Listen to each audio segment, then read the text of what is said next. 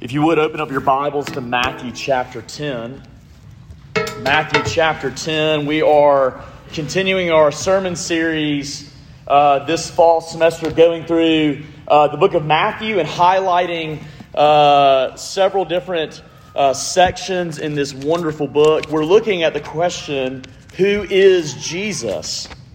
And uh, Matthew chapter 10, we're going to be actually doing this entire chapter.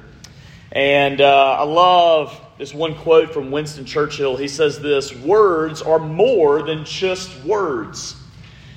They are real, they are action, they create something and do something. Well, how much more so God's Word? God's Word is what created all things, God's Word is His action. The preaching of God's Word is not just information dump, it is God doing something. And so we listen with the anticipation that God is at work because His Word is living and active. So, with that in mind, let's read Matthew chapter 10. We're going to read the whole chapter, and, uh, and then we will dive into it. And he called to him his twelve disciples, and he gave them authority over unclean spirits to cast them out and to heal every disease and every affliction. The names of the 12 apostles are these Simon, who is called Peter, and Andrew's brother, James, the son of Zebedee, and John, his brother, Philip and Bartholomew, Thomas and Matthew, the tax collector, James, the son of Alphaeus and Thaddeus, Simon the zealot, and Judas Iscariot, who betrayed him. These 12 Jesus sent out, instructing them, saying this Go nowhere among the Gentiles and enter no town of the Samaritans, but go rather to the lost sheep of the house of Israel. And proclaim as you go, saying, The kingdom of heaven is at hand.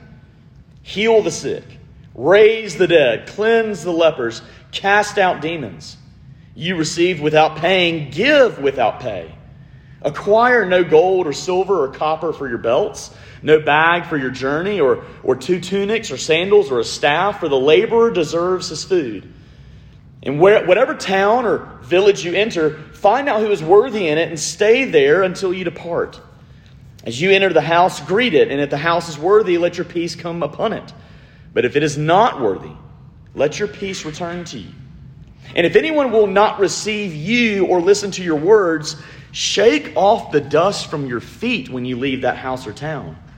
Truly, I say to you, it will be more bearable on the day of judgment for the land of Sodom and Gomorrah than for that town.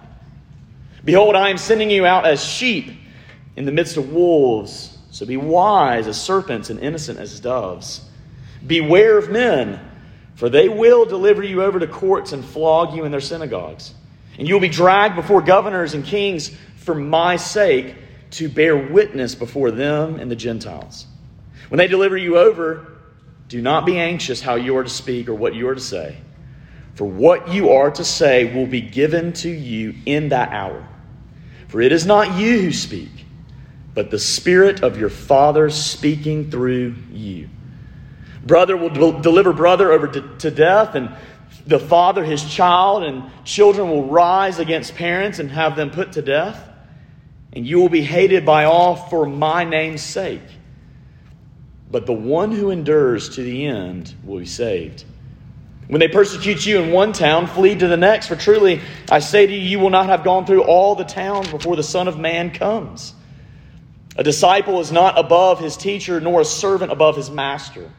It is enough for the disciple to be like his teacher, and the servant like his master. If they have called the master of the house Beelzebub, how much more will they malign those of his household? So have no fear of them. For nothing is covered that will not be revealed, or hidden that it will not be known. What I tell you in the dark, say in the light. What you hear whispered, proclaim on the housetops. And do not fear those who kill the body, but cannot kill the soul. Rather, fear him who can destroy both soul and body in hell. Are not two sparrows sold for a penny? And not one of them will fall to the ground apart from your Father, but even the hairs of your head are all numbered. Fear not, therefore. You are of more value than many sparrows. So everyone who acknowledges me before men, I will also acknowledge before my Father who is in heaven. But whoever denies me before men, I will also deny before my Father who is in heaven. Do not think I have come to bring peace on earth. I have not come to bring peace, but a sword. For I, for I have come to set a man against his father, and a daughter against her mother, and a daughter in law against her mother in law. And a person's enemies will be those of his own household. Whoever loves father or mother more than me is not worthy of me. And whoever loves son or daughter more than me is not worthy of me. And whoever does not take his cross and follow me is not worthy of me. Whoever finds his life will lose it. And whoever loses his life for my sake will find it. Whoever receives you receives me, and whoever receives me receives the one who sent me. The one who receives a prophet because he is a prophet will receive a prophet's reward. And the one who receives a righteous person because he is a righteous person will receive a righteous person's reward. And whoever gives one of these little ones even a cup of cold water because he is my disciple, truly, I say to you, he will by no means lose his reward. This is the word of the Lord. Let's pray. Heavenly Father, we're asking in this time that we would hear you speak to us, for this is your word, not our own. We are asking that we would see, as it were, your action through the proclaiming of the word. And so give us eyes to see it, give us ears to hear it, give us hearts to feel it, give us hands to respond to it. Father, help us to see your Son. Help us see him in all of his glory. And as we see him, that we too might be glorified after his image. We ask all this in his name. Amen. A healthy church is like the moon. The moon reflects the light of the sun rather than shining its own light. Were the moon to try and shine its own light, then people would perish because it does not have the ability to provide what the people need. So the church cannot seek its own glory but the glory of God, and the church must reflect that glory throughout the world. That is a healthy church. What we're looking at this morning is what true gospel ministry is. This is what Jesus is talking about here as he's getting ready to send his 12 apostles throughout the surrounding region. He's showing them what true ministry is like and what Jesus has been doing up to this point, he's been spreading, building the kingdom of heaven, and now he is equipping his people to broaden the kingdom.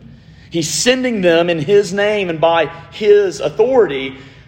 But what we can learn from here is not just for them originally, it's also for us today. For Jesus' truths are timeless truths. Jesus' truths can be applied in any era amongst any people, no matter what's going on, because he is the God of all truth. So, when we want to see what a healthy church is, what a healthy gospel ministry is, Matthew 10 is where we would go.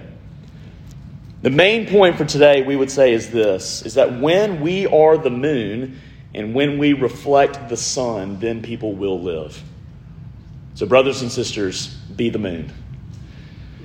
Gospel ministry, what does it do? It establishes a greater kingdom. Look at verses 1 through 15. Gospel ministry establishes a greater kingdom. Jesus has called his 12 disciples to him, and he's given them authority over unclean spirits to cast them out and to heal every disease and every affliction. But we do need to ask the question what do we mean by gospel? Let's not just say the word and then just assume what everyone means. What do we mean by the gospel? Here's what we mean by the gospel the gospel is good news, not good advice. It is the good news that the Son of God took on flesh to become God and man, even though we didn't want him. And he lived a perfectly righteous life without any sin, even though we didn't. And he went to the cross to take the wrath of God in our place, even though we did not deserve it. And he did that so that he could save us by his grace rather than by our works, even though we try to save ourselves. the gospel is bad news in the sense that it tells us we're bad. I'm sorry. Um, that's not the happy, cheery message we like to hear today, but that is the news. But the good news is that Jesus is merciful and gracious, that he comes to bad people. He has come to save us. And because of this gospel message, this is what we tell people, this is what we proclaim, because gospel ministry is ministry that ministers the gospel. Gospel ministry is ministry that ministers the gospel. That's what we mean. But you do have to ask the question here, in looking at verse 1, why did Jesus have 12 disciples? Is that random? Is this just weird? Why did he have 12 disciples? You see, we actually know why Jesus is having 12 disciples because he's not doing something random, but you have to remember that the people of Israel, how many tribes did they have? 12. You see, Jesus has come to establish what the people of Israel could not establish on their own. In Genesis 1:28, God had created man in his image, and it says, and God blessed them, and God said to them, Be fruitful and multiply, and fill the earth and subdue it, and have dominion over the fish of the sea, and over the birds of the heavens, and over every living thing that moves on the earth. What a mission, right? Go, come on now. We're gonna be we're gonna be listening this morning. What a mission. But did they do that? No. Maybe even within 24 hours, they fell. Sin came into the world, but nevertheless, we see in Genesis 9 1 after the flood, God tells Noah, Be fruitful and multiply and fill the earth. Here's what we see just because we failed does not mean God is giving up. Amen? Genesis 15, we see God blessing Abraham. And he's blessing Abraham, even though Abraham does not deserve it. And he says, You are going to have an innumerable amount of offspring. See, even when we were sinful, God is determined to be fruitful and multiply and fill the earth, even through sinners. Genesis 32, we see that Jacob is wrestling with the angel of the Lord, and in that very process, he is renamed from Jacob to Israel. That's where we get the people of Israel. Here's why I'm saying all this. Because in 2 Samuel 7, with David, God made a covenant. He said this I will one day provide a king, and he will never leave the throne of Israel. Now, did it go perfectly according to plan, at least to our expectations of that? No. Because in Ezekiel 10, we see that God actually left the temple due to Israel's covenant faithlessness. And so you got to ask the question here it's this Is God giving up on Israel? Is God giving up on his promises? Is God taking back what he said? No. He's just going to do it in a way we did not expect. You see, where Israel had failed, Jesus comes as the new and better Israel, and he succeeds. Why does Jesus have 12 disciples? Because he is bringing what God has always promised. He's going to fulfill God's promise of going throughout the whole world being fruitful and multiplying. You see, what is gospel ministry? Gospel ministry is God continuing to bring people to true Israel, to the greater kingdom. That's what you and I are a part of if you're in Christ. You are part of the true Israel. And the true Israel has their true God. Amen? I love what one commentator says, uh, Craig Keener. He says, Most Jewish people expected God to restore the 12 tribes of Israel at the time of the end. But that's exactly what happened. Because Jesus is the one who, who begins, who starts the end times. We are seeing the restoration of true Israel. One day it will be perfectly visible, but not quite yet. We see remnants of it, we see glimpses of it. But one day it'll be totally fulfilled where we will see, as it were, the 144,000, the symbolic number of who the true people of Israel are. So, what does Jesus provide for gospel ministry? That's why he has 12 disciples, but what does he provide? Well, he provides people. Don't miss that. Jesus is not primarily uh, providing programs or strategies, he's providing people. Jesus is providing sinners. Isn't that amazing? Did you notice actually uh, who's in this list? Um, Peter, he was a really good guy, wasn't he? Yeah, he never messed up, right? Peter denied Jesus three times. Matthew was a tax collector. I mean, you even see that in God's strange providence, you'd see that he used Judas Iscariot. Jesus is not sitting back saying, I'm going to wait and see when you guys clean yourselves up and then I'm going to use you. He uses sinners to minister to sinners. But it is at the same time a warning. Because if he can use Judas Iscariot, it means this just because we are used by God does not mean we are saved by God. Embrace Jesus Christ because that's what Judas Iscariot did not do. You see, God loves to use sinners. You see, being a part of gospel ministry is a privilege, it's not a, a right. You see, it's very ironic and actually very unbiblical for people to demand leadership, to make power grabs on leadership and demand it as if it's theirs because the Bible says that's totally different. Leaders are people who serve. You see, it's a privilege to be a part of this. Jesus is the one who chose them. You see, what this means when Jesus sends out his people, here's what it means. Because he's going to send them out in his name, it means that when the people succeed, God succeeds. Isn't that awesome?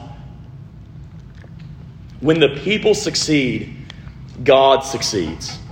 But you got to ask the question look at verse 5 and 6. Jesus he sends out the 12 and he instructs them. He says, Go nowhere among the Gentiles or enter no town of the Samaritans, but go rather to the lost sheep of the house of Israel. See, that's kind of weird. Why, why, why would Jesus say that? Why only go to the people of Israel and not to the Gentiles and Samaritans? He's not saying that they will never eventually go there. We obviously know that as you continue to read Scripture.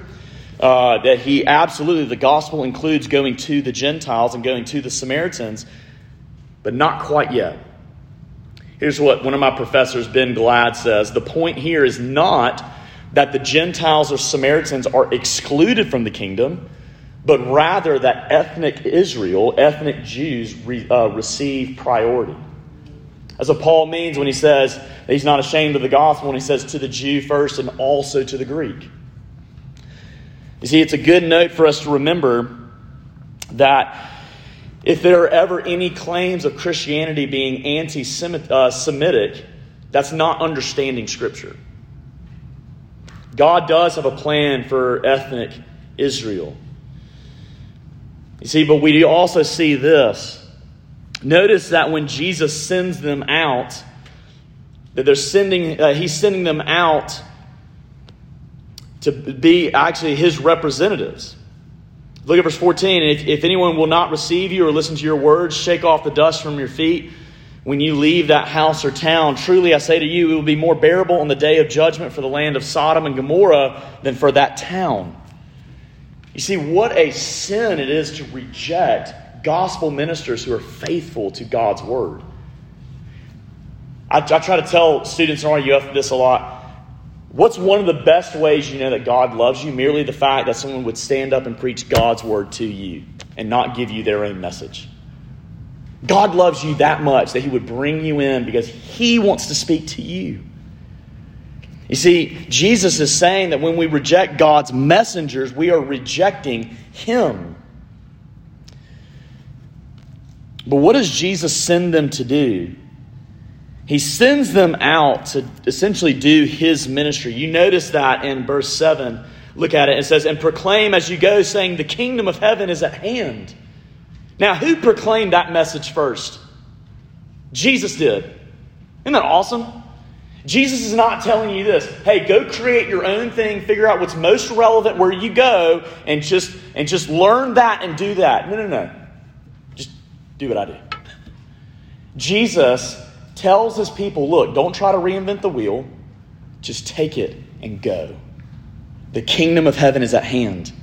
Jesus is telling us if we want to know what true ministry is, we must first look to Him and always look to Him. He says that they are to proclaim at the beginning of verse 7, meaning that it's almost as if they're, they're continuing, even though it's different in redemptive history, but there's, there's similarities to the office of a prophet. A prophet is who would speak God's word on God's behalf, and as they would go and proclaim the kingdom of heaven is at hand they're not proclaiming their own message, but God's message. You see, one of the things we need to notice here is this what is true gospel ministry? Notice here the priority of the ministry of the word. There's many things that happen in gospel ministry, but nothing surpasses the ministry of the word. You see, one thing we have to remember is this there is no gospel without words. The gospel is precisely words. It is an announcement of what God has done to save sinners. So, if there's going to be true gospel ministry, there must be gospel words. If there is no gospel words, then any ministry that we do essentially turns into works righteousness. Love what John Calvin says. He says, If the foundation of the church is the teaching of the prophets and the apostles, which bids believers to entrust their salvation to Christ alone, then if you take away that teaching, how in the world will the building continue to stand? If you take away God's word from the church, if you water it down, if you make that a minor thing and something else the major thing, the church will not be built. Where is God's church dwindling in today's world? Where is, as it were, where is Ichabod being written over the church? It is over churches that are no longer preaching the word as the word. And we see that happening. They might mention it, they might quote it, they might explain some of it, but they don't emphasize the word. They don't dive into the word. They don't defend against false teachings that contradict the word. It's the word because it's God's ministry primarily, not ours. I love what one person has said that Christians can no more live without preaching than a human can live without food. Is that the way we view the Christian life? That preaching of God's word is that necessary for us to live. Jesus is telling them to go and proclaim, to proclaim his word, because as the proclamation of his word, as it goes forth, the kingdom is established. It's always by His Word. See, one of the things we need to be reminded of today is this How do we know where God is? Yes, in a very real sense, He is omnipresent, He is everywhere. But like the temple, we know that there are places where God, as it were, if this makes sense, He shows up more. Where do we see that? See, lots of times we can be fooled today by whatever gets us in the feels. Now, religious affections are good and necessary. You don't want to come in here and just be boring and sit. And you're very scared to raise your hand when you sing a good song. Brothers and sisters, you need to sing, right? You need to feel the truth because you don't feel the truth, something's wrong. But we also need to make sure, on the other hand, that we're not fooled by just the lights and the show and the glamour. How do we know where God really is? Again, Calvin says this The distinguishing marks of the church are the preaching of the word and the observance of the sacraments. These can never exist without bringing forth fruit and prospering by God's blessing. The preaching of the word and the sacraments. Brothers and sisters, God is graciously here amongst us. Amen. We don't need to get distracted. Don't lose focus. Stay focused on what we're trying to do. Proclaim God's message. Don't water it down. Don't take away the focus. Proclaim the gospel. That's what Jesus is telling them to do. That's what he's telling us to do. We're to proclaim it in the way that Jesus proclaims it, not in the way we think we should proclaim it. No other message rivals the gospel. No other message can be brought up that contradicts the, the gospel. The gospel does not need help, it does not need a crutch. We just proclaim it. I love what Spurgeon said one time know, so I think someone was asking him a question about defending the gospel, and he says, Brothers and sisters, it's like a lion, just let it out roar. It doesn't need anything to be added to it. In every culture, in every age, no matter the issues, it is always the same message, and it is meant for that culture and for those people. That's amazing. That's how you know it's true. Jesus is telling them, go and proclaim. He's telling them to see that there's similarities with the office of a prophet, but there's also similarities with the office of a priest. You see there that he's telling them, look at verse 8 heal the sick, raise the dead, cleanse the lepers, cast out demons. You see, what is a, the office of a priest? It is the intermediary, it's an intercessor, it's the stand between. A priest was who would communicate the holiness of God to God's people and would inspire and persuade God's people to live in holiness towards Him. The priest would deal with sacrifices and cleansing. You see that clean and unclean language here. But what does that mean for today? Obviously, we have no more physical, tangible sacrifices of like goats and bulls because the tangible sacrifice is Christ Himself. That's actually when we partake in the sacraments, when we said that the bread is the body of Christ and the wine is the blood of Christ. What we are doing is remembering the sacrifice. Administering the sacraments is part of the similarities between gospel ministry and the priestly office. As gospel ministry is supposed to have similarities to the priestly office, it means, like the priest, we must be a praying people. One of the best things we can do is that when we see people in need, that we pray for them right then and there. Lift their. Do you realize how incredible of a privilege this is? To have someone who would bring you by name before the throne of God. That is a privilege. What a ministry we can have amongst each other to simply pray for each other by name, either in private or when it calls for it in public, where we can say, Lord, help us. You see, that's why Peter says in 1 Peter 2 9, but you are a chosen race, a royal priesthood. I love when there are some people who they wanted to visit uh, Charles Spurgeon's church in London in the 19th century, and uh, they had come to the church a little bit early, and these visitors stumbled across a man, and they said, "Hey, you know, we've come to meet, you know, Spurgeon and hear him preach this morning." This guy says, "Hey, great, but before we go into the sanctuary, let me show you what really runs the church."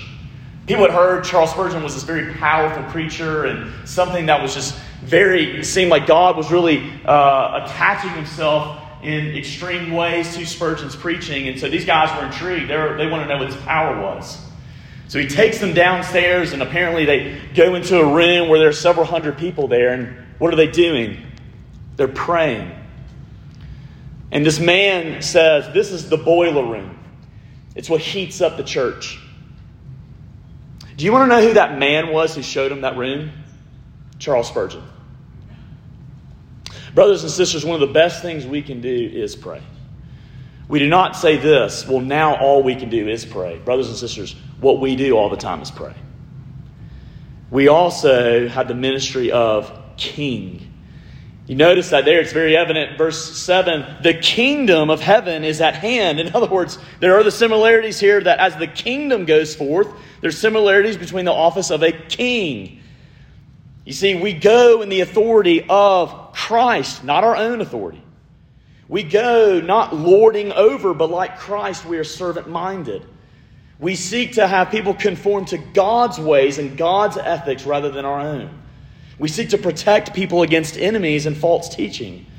We seek to provide for people who are in need. We seek to establish a community that embraces His kingdom in His way. That's what Jesus is calling them and us to do. Don't make this mistake that only if you have a platform, we love, love that word, only if you have a platform, that's true ministry. Where do we see God really ministering his people? Things as simple as this parenting. We see it in people praying.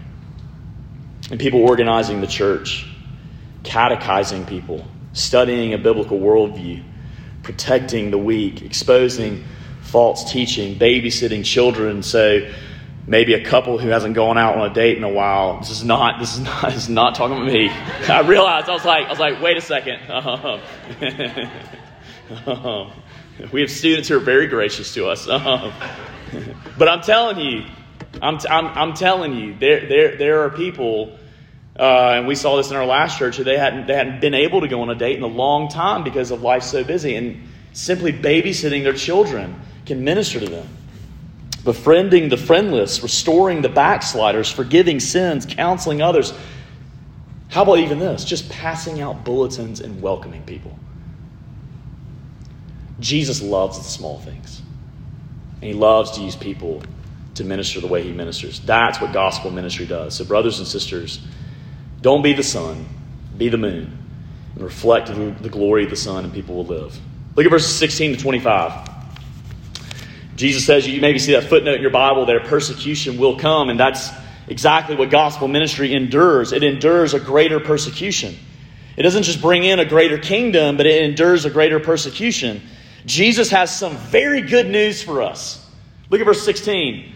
I am sending you out as sheep in the midst of wolves. Now, that sounds like something you want to sign up for, right? Now, let us remember this, though. Don't reverse this. We are not to be wolves among sheep, we are to be sheep amongst wolves. It's not that we waver from standing up for the truth, but that when we stand up for the truth, we minister in gentleness and compassion and patience. Jesus says here that they'll face numerous different ways of persecution. We even see this just legally. Look at verse 17 Beware men who will deliver you over to courts. We see this actually even today with a really solid church with a really solid biblical counseling ministry in, uh, in Indiana, and they're being persecuted legally because uh, they're calling people by the gospel of grace. It's not conversion therapy, but by the gospel of grace, passionately, you know, patiently. People who are struggling with same sex attraction, they're, they're helping them repent. People are up in arms about this, and they're trying to persecute them legally. We also see verse 17 this it says, They will flog you in their synagogues. Sometimes persecution comes physically. You have to you have to really think about this. Wherever the gospel has gone in any region of the world, it has always been persecuted physically at some point in time.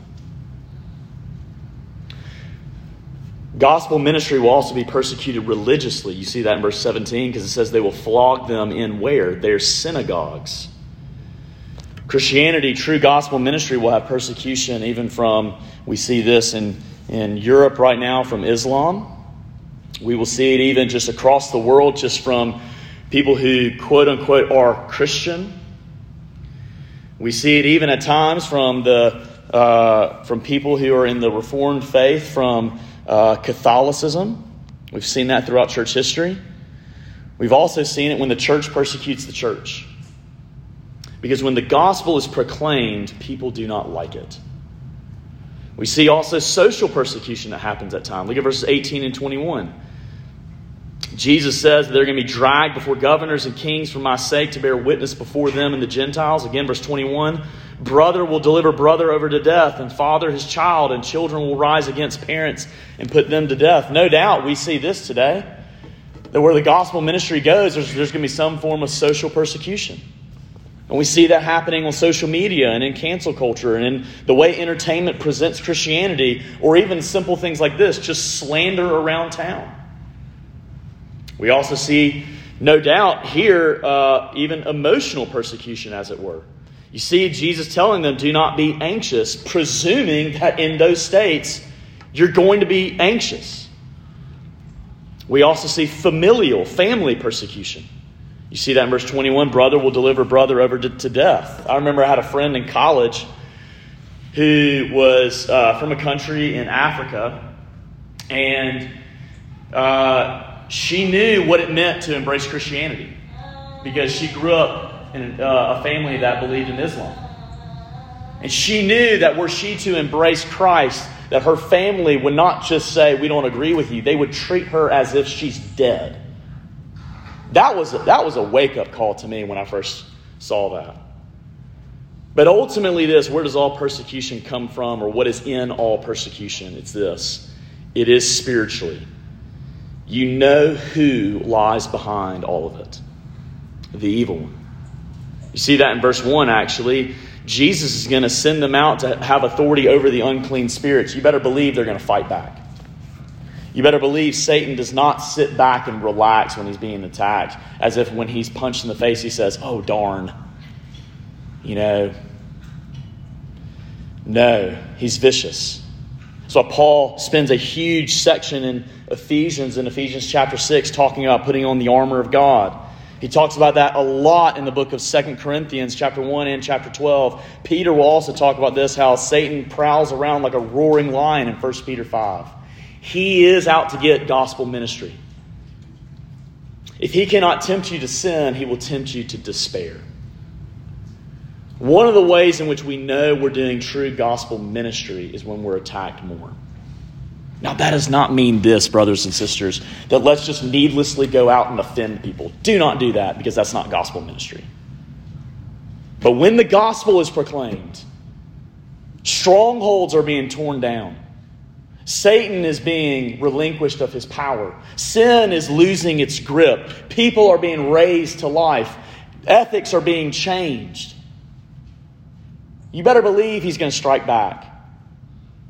And often, as Luther says, you know that God is really getting ready to use you whenever you know you're being attacked a lot. What do we do in these situations? In a very real way, this is a lot easier said than done, but simply this stay calm and trust Jesus. Um, don't put that on a coffee mug, that's cheesy. But that's essentially what Jesus is saying in a very, I guess, you know, simplified way. Stay calm and trust Him. How do you do that? You look to Him more than you look to yourself. If you look to yourself, you're going to freak out because you're not strong enough, you're not wise enough, you're not sharp enough, you don't have enough plans. But He does. And you look to Him, my friends, because He is your God. He is your King. He is the prophet. He is the priest. Amen? God loves to use weak people because he's strong.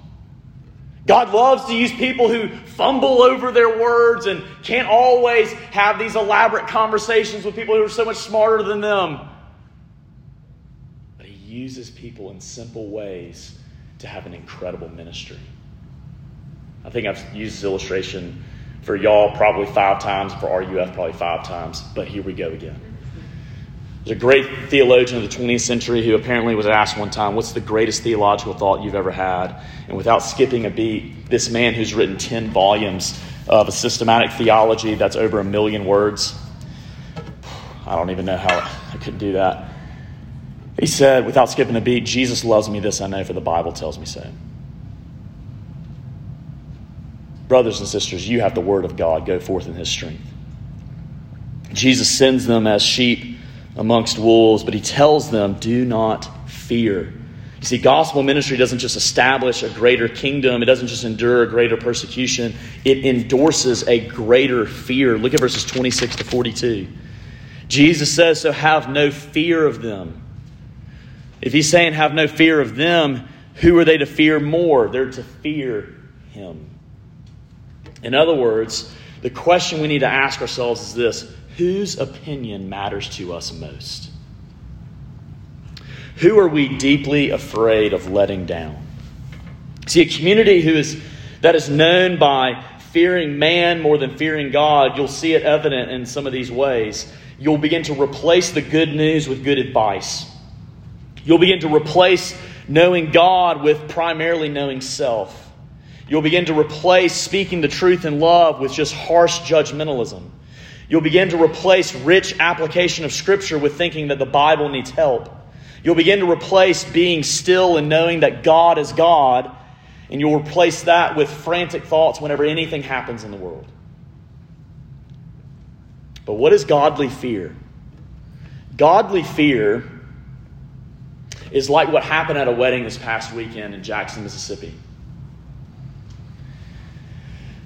When the doors opened in the back, the groom standing right in front of me, and when the doors open, he sees his spouse, or literally minutes soon to be spouse. And it's as if it were, it's, it's a holy moment. And he sees her.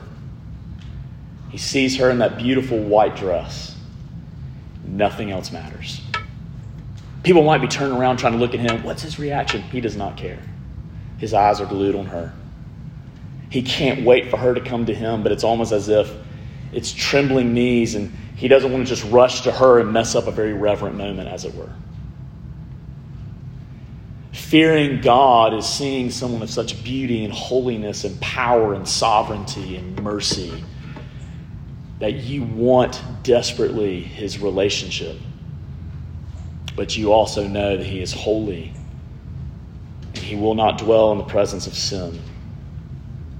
You see, the fear of God is actually promoted when we know his love and his grace. Because when we see him as he is, we will see that no one's opinion matters more than his. Godly fear cares more about being faithful to him than flattering the world. Godly fear concerns itself more with his approval than the world's approval. Godly fear contemplates more of his glory than our glory. Jesus is saying, Do not fear man, fear him. And when you fear him, you will see it's worth it. See, he gives them reasons why to fear him. Look at verses 26 to 28. He says, Fear God because of judgment coming. He says, Don't fear those who kill the body but cannot kill the soul. Rather, fear him who can destroy both soul and body in hell. Jesus is telling us that when we remember that judgment is coming, it should have a sober fear within us. Verses 29 to 31, we see that we can fear God because of his providence. You see that in Jesus' reasoning here. He says, Look, are you not worth more than just, you know, you know, penny valued sparrows? God cares for them, brothers and sisters. He will provide for you. He will. Look less to yourself and more to him. He also says that we grow in fear by his love, knowing his love. You see that verse 32 to 33. So everyone who acknowledges me before men, I will also acknowledge before my Father who is in heaven.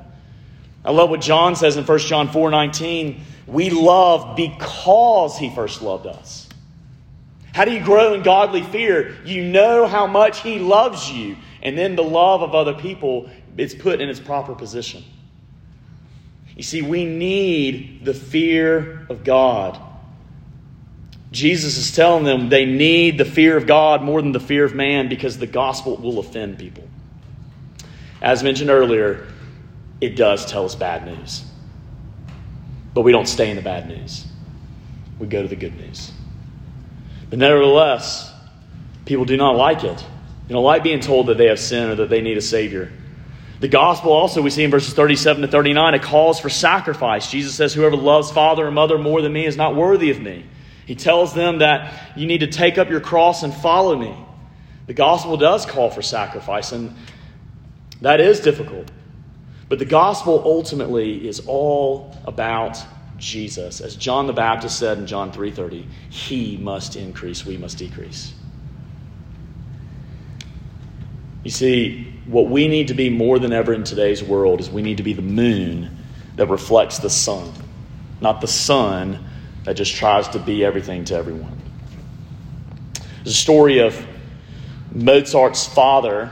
You don't remember Mozart's father, do you? You remember Mozart. Some of you musicians will say, I remember Mozart's father. And you probably do, because he was an amazing musician.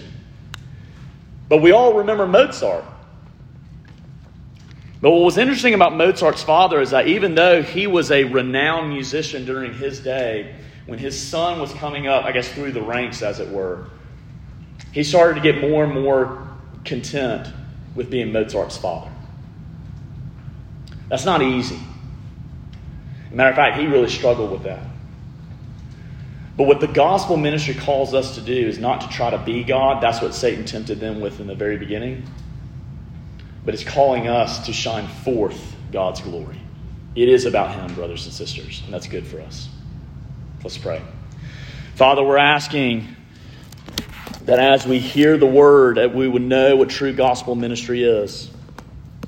That we would see that you are at work even here in Stillwater. But yet, even as you are at work, we know we will be opposed. But help us to keep looking to Him. Help us to keep focusing on Him. And we ask that you would shape us to make us more like the moon than the sun, reflecting the glory of God to the earth so that people might live. And we ask all this in Christ's name. Amen.